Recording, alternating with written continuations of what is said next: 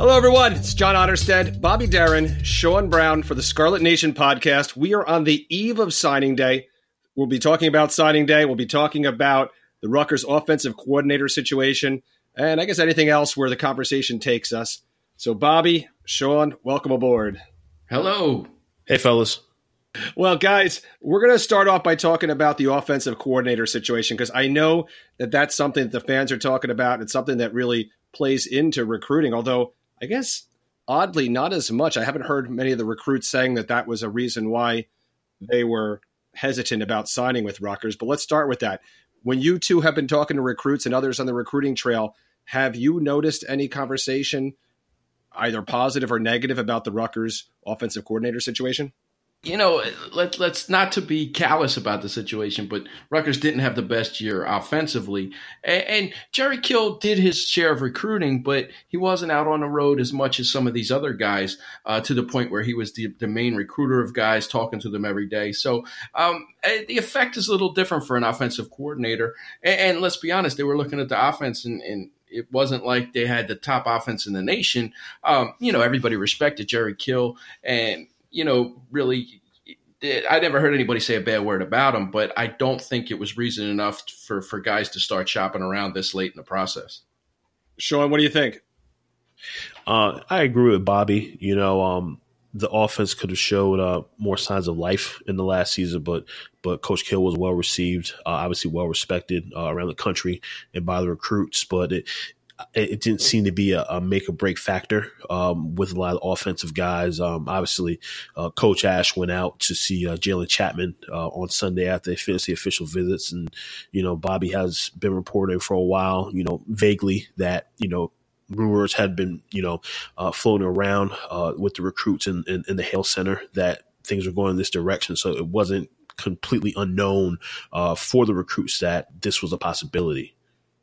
Yeah, I, I read that before, and I've heard that from others saying that coach has been pretty upfront with the recruits and I guess keeping everybody on the same page, even announcing it on the eve of signing day, just make sure that everything's on the up and up and everyone's on the same page moving forward. And I guess one area where I don't feel like I'm on the same page with the staff is the offensive philosophy, just because I think we've seen two different styles the past two years under two different coordinators moving forward, you have different quarterbacks in the system who seem to fit different styles. If you were to you know try to look in your crystal ball and see what type of offensive coordinator with what type of philosophy Rutgers would bring in, what do you think they'll be looking for, Sean? You know, it's it's so up in the air when you when you look at a lot of the names that um, you know Bobby has compiled uh, in the most recent hot board on ScarletNation.com. Uh, you know, you look at guys like Phil Longo, who is an air raid uh, disciple, um, and they throw the ball quite a bit. Uh, but at Ole Miss, they did have a, a physical sense. They did have the run game. Uh, but then you look at a guy like um, Dan Enos, who was most previously an offensive coordinator at Arkansas. Uh, even when he was at Central Michigan, he was known as a, a pro style under center guy. Uh, so you know the offensive philosophies are, are, are different with it seems each one of these guys. I mean, more more schools are, are, going to some some type of derivative of spread offense, but you know what Brian Wright is doing at Toledo is different than what Noel Mazzone was doing at UCLA and Texas A&M. So it's it's not one cut and dry type of offense that uh, Coach Ash seems to be considering. Bobby, if you were to make a bet on what type of offense Rutgers might put out next year, could you make that bet, or do you think they'll just be looking for best available? I think you know making a bet now would just kind of be rolling the dice and hoping you know to, to get a good roll. I mean, it, there's really no rhyme or reason the last couple of years with what uh, Chris Ash has gone with because he went from a, a, spread style with Drew Mehringer to a completely different style with Jerry Kill. So I, I think he's just going to try and find the best available guy and, and, let that guy just take control of the offense because you have quarterbacks who can play, uh, you know, pro style or be a dual threat. And, it, you know, I, I think he's just going to hand over the reins. Well, when I'm looking across the updated Rutgers offensive coordinator hot board that we have on scarletnation.com, here are some of the names that you've listed, Bobby. Todd Fitch, Louisiana Tech offensive coordinator. Uh, then we go down Phil Longo, Ole Miss offensive coordinator. Uh, Eli Drinkwitz, I don't even know how you pronounce that name. NC State offensive coordinator.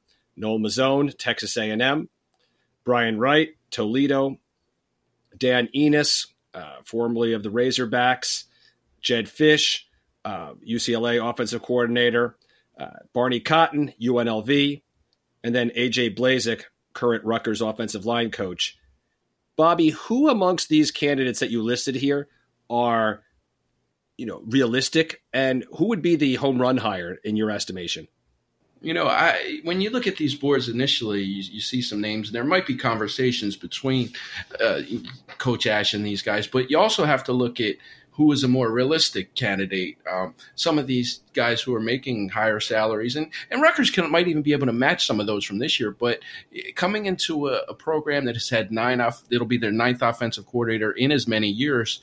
It, it's a risk for these guys. You know, some of these guys are, are, are considered hot coordinators right now, and, and a down year puts them on the other end.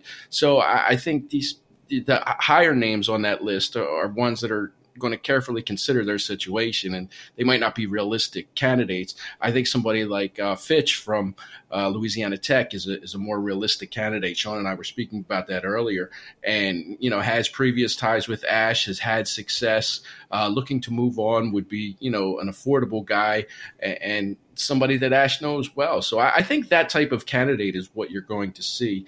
Uh, you know the, the home run hires that you talk about with the, with the more prominent names, I, I, don't think some of those guys are realistic. Although I do like Brian Wright uh, from Toledo. Not much has really surfaced in terms of conversations with Ash and him, but uh, he seems like a young coordinator that's on the rise. Why is Longo considered a long shot? I mean, he's only been at the 1A level, uh, the FBS level for a year, if I'm correct. Is that the is that the case? Yeah, um, you know, so he he was a guy that um he's tied to K.C. Keeler, who you know was a former uh, University of Delaware coach, um, was at Rowan before that in South Jersey, is now at uh, Sam Houston State in Texas.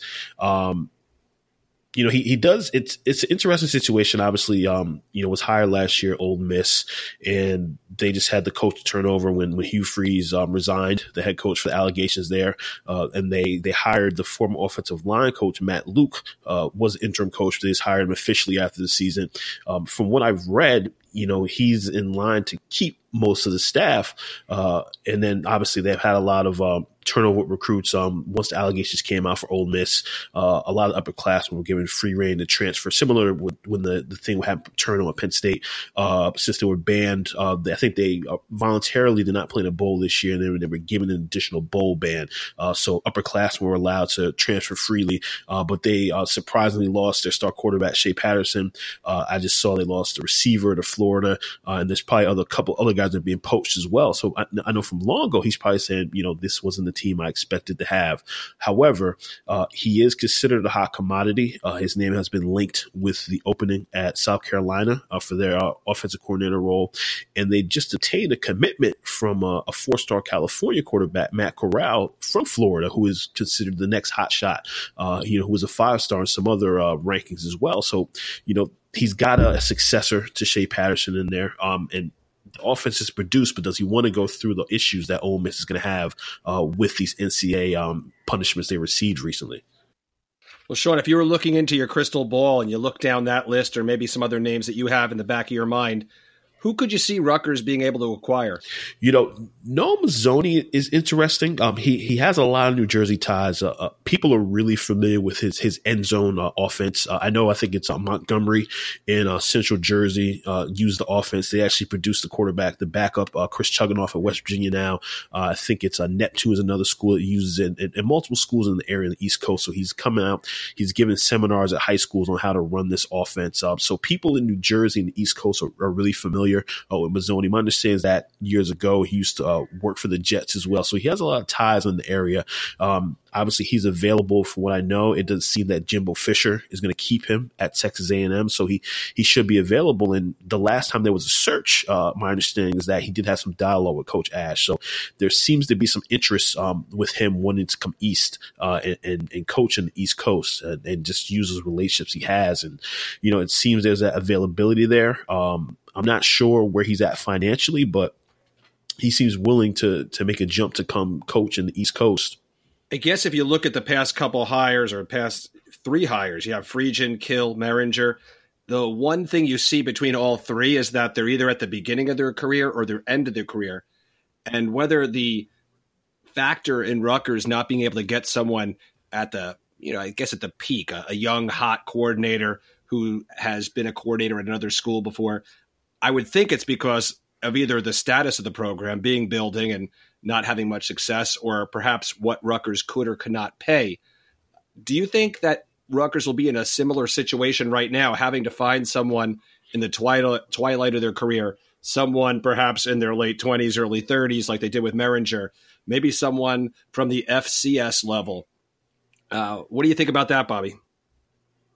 Well, I, like I mentioned earlier, it's it's a bit of a risk. So um, you're, you're not going to get someone that, that's proven that might have other options, willing to take a gamble. Uh, you might have to go with an older guy. You might have to go with a guy that's that's younger, and, and you know, kind of take a risk on him. So um, I, I don't think you know it doesn't have to do all the, uh, necessarily with pay, but the fact that a team has gone through eight coordinators in the last eight years and had one of the lowest ranked offenses in the FBS, it raises a flag of concern for anyone coming in. There's been no continuity. So there's going to be eyebrows raised among potential candidates. So until they can really establish some continuity, it, it's going to take you know, either a younger guy or an older guy, like you said, or maybe somebody who's just willing to take a gamble. And, and you know, a lot of that is how Ash sells the, the vision and and how he can kind of close out. You talk about, you know, closing out recruits. Maybe he can close out a coach, you know, but um, it's not going to be just like a no brainer for someone who, you know, is a hot commodity to say, let me go here and try and revamp this program. A lot of guys are going to walk into a, a situation which might look more favorable uh, to protect their own careers. Well, considering Phil Longo is a name that fans are talking about, and considering he came from Sam Houston State, was really, I guess, a no one when he came over to Ole Miss. I always wonder right now whether Rutgers fans would be willing to embrace someone who's a bit under the radar, someone who has been successful at another location, perhaps not as well known. If you look at the top offenses in F, uh, the FCS play, I know Princeton's in the top ten, Lehigh's in the top ten. Not two schools that you would normally think of as high powered offenses or someplace you'd want to steal a coordinator. I know nothing about their coordinators, so don't anyone think that I'm advocating for them. But Sean, do you think Rutgers fans will accept someone from a lower level, or do you think they have to hit someone who comes from another Big Ten school, an SEC school, some you know another major program? I mean, I, I, think it depends who it is. Um, you, you know, you referenced Longo, and, and, you know, the one thing we see constantly mentioned on, on the message boards in, in, regards to him is, is those New Jersey ties that he has. You know, he was a, a coach in North Jersey at uh, Parsippany High before he, you know, went the route of, of going into college ball. So I, I, think people are accepting of that. If it's someone that's, oh, he knows the area, he, he has relationships in the area. If it's, let's say it was the offensive coordinator from um, South Dakota State, uh, which is a very political prolific offense. If you if you've watched them, uh, they were in the semifinals for um, the FCS, but you know the the typical Rutgers fan doesn't follow that offense, and that coach probably from the area. I, I, I think there'd be a less excitement for that. Well, let's get off the uh, the OC topic for a little while. I want to talk about signing day. It's the first time that there's been this early signing day. Uh, Rutgers is expected to sign most, uh, a high percentage of their recruits early. There'll be another signing day in February where they can close out their class. Bobby, what is your initial thoughts on this class? I think they have some nice players in this class. I think Chris Ash has done a, a really good job of loading up with, with, with quality players. There's some very high quality three stars in that class. Uh, it might not be the highest ranked class, but we've talked about this time and again about the three stars and you know how they can really be on opposite ends of the spectrum. And I think they've done a good job of collecting very high quality three stars. A lot of guys who can help out in positions of need. And, um, you know, right now they're, I believe it's the 39th ranked recruiting class. I'm looking at it right now. I know it fluctuates uh, a lot in this, in this next day or two with commits coming in from all over the country. But I, I definitely think it is a move in the right direction. I think Ash has done a good job of hanging on to guys. And, and you know, we've talked about losing losing your offensive coordinator the day before signing day and have it not really impact your recruits, uh, I think that says something to the vision that he sold as well. I mean, there's still some areas that need help recruiting, but for the most part, I, I think he's addressed a lot of needs and I think he's brought in some quality players. Sean, any players that when you look up and down that list, you think will play early? You know, um, the one just looking right now, it's in um, not alphabetical order, but I think in, in date of commitment. Um, Eddie Lewis is one. You know, Eddie uh, obviously signed in the class of 2017 from uh, Mater Dei um, in uh, Central Jersey by the shore, uh, but he had some qualification issues. Had to go to Milford Academy. Had a really strong season um, during his prep season for for Milford, and so you know he'll get a chance. He'll he'll be enrolled. He'll be on campus in January. I mean, more of a you know older guy per se, but I think he'll get eh, you know every chance to contribute. Obviously, there were there were some struggles at the receiver position, even in in that class. I thought Eddie was maybe the best route runner, uh, pure route runner of, of, those guys in that class. Um, so he, he uses prep year to uh, prep season to mature a bit, uh, to refine his game. And he, he has some, some huge games. Um, and you know, at the prep level, they're, they're, not playing high school teams. Some of the junior college teams they play are, are not that great, but they're, they're going against JV teams of, uh, for Army, uh, Wagner University, which is FCS school. So, you know, they're playing older players. Uh, and, you know, Eddie was just dominant at that level. So I think he's definitely going to have a chance to contribute right away at the receiver position. Bobby, who is your most underrated player of this class? Underrated. Mm, looking down the line. I, I, mean, you know, one of my favorites that, that, that I think is going to play early, it should be a four star, is Isaiah Pacheco. Um, but in terms of underrated, you know, um, Jayden McDonald was it was an underrated guy and, and just had a monster season down in Georgia, leading them to a state title. Um, I think he's a guy that's going to surprise some people. Uh, you know, Raiqwon O'Neal is a guy who had a lot of offers, should be a four star, I believe, as well. Um, but I, I, don't think they're as under the radar as you think. And looking down the list, there isn't really too many of those. You know, I had to find this guy and, and sneak him in because he, he was under the radar. Um, I think a lot of these guys are, are, known commodities for you know being decent three stars. So um, I know, Bobby, I want to interrupt you just for a second because I know there's two words sound similar but different. You know, underrated and under the radar. I think we all use them interchangeably, but I think you made a nice distinction. There's some guys in this recruiting class who may not be under the radar, but they're certainly underrated. Mm-hmm. Yeah, exactly. And I, I, think, you know, like I said, looking down the list, a lot of legitimate three stars, but I think you could make a case for some four star guys in this class. I mean, Art Sitkowski was a four star guy uh, for a long time. Uh, I saw Davon Robinson in the state championship game was very impressive. Um, he's a, a, high three star and justifiably so. Uh, Raiqwon O'Neal, I think, should be a four star. Uh, Pacheco, a four star. And Zahir Lacewell, I think should also be. Um, Sean saw him and and kind of validated uh, everything we've been saying about him. Um, you know, he, he's he's just a tremendous talent, and I think you have a lot of these guys that, that are borderline four stars, and, and you could make a case for it. So it, it's not like classes in the past where you know they had a, a guy that was truly um, under the radar. And sometimes that's a nice way of saying that they, they just rolled the dice on a kid. I, think if you want to go under the radar, you might go Matthew Thomas uh, from Brooklyn, defensive end, um, who just has a ton of potential, very athletic. I spoke to him tonight and, you know, very excited about uh, signing day. Uh, you know, was a kid who didn't start playing until his freshman year because his mom wouldn't let him. But uh, he told me he got so big that you know, she had to let him play and and and you know really helped him along the way. But he was a kid I think that should have had more offers. So if there's going to be one that classifies, you know, to answer your question, I would go with Matthew Thomas from Brooklyn. Sean, would you say this is Rutgers' best class in the past few years? um, I'd have to look side by side. Last year, I, the last year's class with uh, you know, with Bo Melton, um, Micah Clark was may have been more top heavy. Uh, but you know, definitely th- this class is solid. They close late. I think, especially after the, the, news, you know, as we mentioned, news was starting to get around and Rutgers told the recruits about the decision of Jerry Kill for them to bring in the commitments of Jalen Jordan and uh, Davon Robinson in the past week, especially. Uh, they're both, you know, hybrid wide receiver tight end types and they, they needed some size at receiver. Uh, but then they also need to add some depth uh, at tight end. So, you know, both of those guys feel a need, you know, had the potential to make them uh, more explosive offensively, uh, and getting getting quarterbacks, not just one quarterback, but getting two quality young quarterbacks. Obviously, us local guys, we we are much more familiar with Arthur Sitkowski and you know what he did at Old Bridge and then at IMG Academy. But uh, you know, Bobby and I have and Richie you know, we're saying please don't don't sleep on Jalen Chapman at all. Uh, obviously, he's a winner, um, another state title at Narbonne uh, in California uh, this this past weekend. Just a really accurate guy who just knows how to win. And I think people look at the measurables and kind of just disregard him, but he he's just been really productive at the high school level. So to get more talent in the room is a big deal uh, for whoever the offensive coordinator and QB coach is going to be going forward.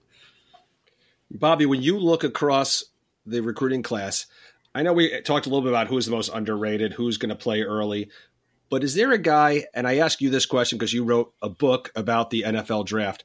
Is there someone that when you look at you go, "This is a prototypical future NFL player"? If this guy develops as he's expected to develop, you could see him being drafted someday. I think you got to go with a guy like Raiqwon O'Neal with the great size and athleticism, very fast, um, has those uh, core fundamental uh, traits to really carry him to the next level. I think this early in the process, you have to look at it more or less from that physical standpoint to see who really has next level uh, capabilities in terms of their physical ability. And uh, he would be a guy that I would say right off the bat, a guy like Art Sitkowski, you know, that people say they have, he has an NFL arm, but there's so much that goes into the quarterback position that determines, you know, who is the most prolific guys because you don't even know if, if Sitkowski is going to be christened the starter here at Rutgers. But a guy like Raiqwon O'Neal, you know, I think his time as a starter is inevitable. Uh, it's just really a matter of when he is able to step in. He has all the the, the talent that is there, um, you know, to be an All Big Ten offensive tackle and to be an NFL draft pick. Right. When you look at Sitkowski, you just say, "Man, if this kid puts it together and he lines up and does what people think he can do, I mean, the, the sky is the limit for him." Last time I thought this way about somebody was uh, probably a few years back, and that gentleman ended up transferring out of Rutgers, Tom Savage, and doing quite well now in the NFL. But uh, Savage had those skills that Sitkowski has. He just looks great in shorts and a t-shirt, and the big hope is that it'll transfer over to the next level. If you're betting money on it, Bobby, you think he'll do it? One thing I've learned is to never bet that far in advance. Um, you know, I, I, I like Art and, and, I hope he does great and, and he has the ability to do it, uh, or he has the physical abilities to do it. But like I said, with quarterback, there's so many different things to come into play. And, that's one it's it's really a great unknown. You know, a kid like Jalen Chapman could come in and start, you know, for multiple years. He's he's a winner. He's proven he's he's done it on the field, whereas Sitkowski hasn't. But, you know, everybody looks at Sitkowski and says he has the big arm, he has the size, but there's something to be said for a kid who's won as many games and thrown for as many yards and and really been in the fray and and come out victorious. I mean, there, there's something to to be said about the on field performance as opposed to somebody who just wows you at camps. I could see you being a Chapman fan and that you were a huge Devin Fuller fan back when he was in high school. and for that same reason, Devin didn't quite fit the mold of a college quarterback, especially at that time. Mm-hmm. Yet when Devin played, he just made one play after another and basically willed his team to victory. Yeah, and, and, you know, I was I was a big Devin Fuller guy. We from the first time we saw him at a at a Rutgers camp. Um, but I, I think if he would have went to Rutgers, he would have wound up playing quarterback, and things could have been different. But um, you know, he, he wound up in the NFL, and and you know, sometimes I, I think at the quarterback position, you have to have those intangibles. You have to have the smarts. You have to have the leadership. You have to have the heart. Um, you know, th- these are things that are tough to measure at a combine. Well, Sean, when this was a, a, down year for New Jersey recruiting for Rutgers, I mean, they got, I think, one guy in the top 15. I know that New Jersey didn't have as many top tier recruits as they've had in some of the past years. But of the guys who Rutgers got, who do you see as the one with the most upside potential? For the New Jersey guys, um, I mean, Art is definitely the, the one that stands out. I mean, I, I remember seeing Art uh, about four years ago at the uh, Air Sports Group seven on seven, and they had them separated with younger and older guys, and you know, I wasn't really paying too much attention to the, the younger guys. So like, I see this this tall six four blonde kid, and I said, "Who is this kid?" Yeah, he's the backup quarterback at Old Bridge. He's he's phenomenal. What's his name? And I, I was there with uh, our one of our national guys, former Scarlet Nation guy, Mark P, who was an Old Bridge guy. You know, so he he was excited to see a, a, a Old Bridge guy, and you know, kind of pump him up. But he, you know, he he progressed from there. He like like Bobby mentioned, he has all the tools. He throws a, a beautiful ball. I, I always just talk about you know, it's it's big for me for quarterbacks to be able to see them just control the ball and, and put them put the ball where it's supposed to go. And, and, and when Art's on, he can do that. Um, and you mentioned Tom Savage. It's it's a it's a really good comparison in that you know, both had similar similar physical characteristics, but then they both played in option offenses uh, when they were high school as well. You know, Art obviously made the transfer to, to IMG, had some ups and downs there, but I'm, I'm, sure that helps him get ready for the college level in terms of the experience and, and that college level training that he gets at IMG. Uh, and we'll see it when it carries over uh, when he gets to Rutgers. And I do like Davon Robinson quite a bit as well. He's he's great after the catch. He's you know very athletic, whether it's you know wide receiver or tight end. He could be an impact guy on offense in some aspect. Well, I'll throw this question out to either one of you who wants to pick it up. Uh, who's still out there? I know Rutgers will still have some spots left. There's a couple of guys who are not signing tomorrow, so perhaps they'll st- stick with Rutgers. Perhaps they'll move on. So there'll still be more news to be had over the next few months. Is there anyone that you're looking at that maybe Rutgers will pick up late?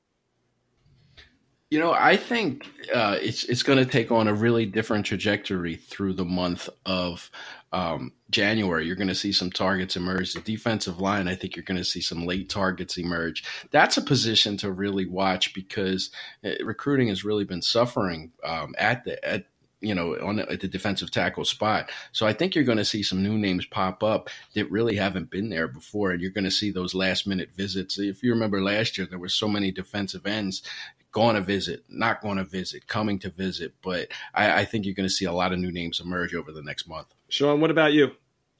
Uh, I would agree with Bobby. Uh, defensive line seems to be the the priority at this point. It seems like everything else in this class is tidied up, uh, except for defensive line. Obviously, um, Richie just broke the news early on the board that um, recent commitment K'Mar Mimes from uh, Long Branch is now uh, leaning towards not signing uh, over the, the new signing period and, and, waiting to take official visits to Pitt and Boston College were just offered uh, earlier today. So, you know, there's a chance now that was one guy that thought they had the fold. that look around. So recent offers of Casey Rogers is an interesting guy. He's a prep guy from Connecticut. He played his, his high school ball in New York. He was a lacrosse kid, committed to Syracuse. He thought he was a football guy. So he did a prep year. He camped at Ohio State and Alabama. He took official visits to both those schools already, but they have not offered as of yet. Uh, Rutgers has issued an offer, and Rogers is willing to wait those two schools out. But if they don't offer, Rutgers could be in a good position to bring him in. And another guy that uh, Richie broke on the board as a, a secret visitor a couple weeks ago, um, Jamie uh, uh, Kromna. Um, I don't know if I'm saying his name correctly. I'm sorry. From um, HC Flowers in PG County in Maryland. He's uh, committed to Old Dominion. As he decommitted to Old Dominion. Uh, he's a defensive end that Rutgers offered in the summer. They had a lot of other guys on the board at that time, so you know they kind of cooled on him, but they had him in for a visit. He's a guy that is strongly considering Rutgers, and if I think they push for him, they might be able to get him. Um, if not in this early signing period, then possibly in February. Well, that's it, gentlemen. I'm sure we'll have a lot more to talk about after we find out who signs tomorrow, who doesn't sign tomorrow, and as Rutgers starts to, you know, change their strategy as they head towards the second signing day. So I want to thank you guys for both joining. And of course, I want to thank everyone for listening and being part of what we're doing at scarletnation.com. We really appreciate you being part of the site and communicating with us on the message boards and on social sphere and Twitter and Facebook. And until the next time, folks, Thanks for listening to Scarlet Nation Podcast.